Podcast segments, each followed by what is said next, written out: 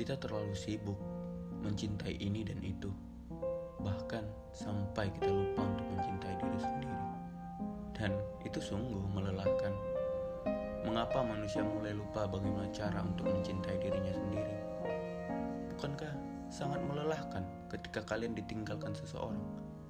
Jika diri kalian sendiri yang meninggalkan dirimu, pasti betapa sunyinya hidupmu.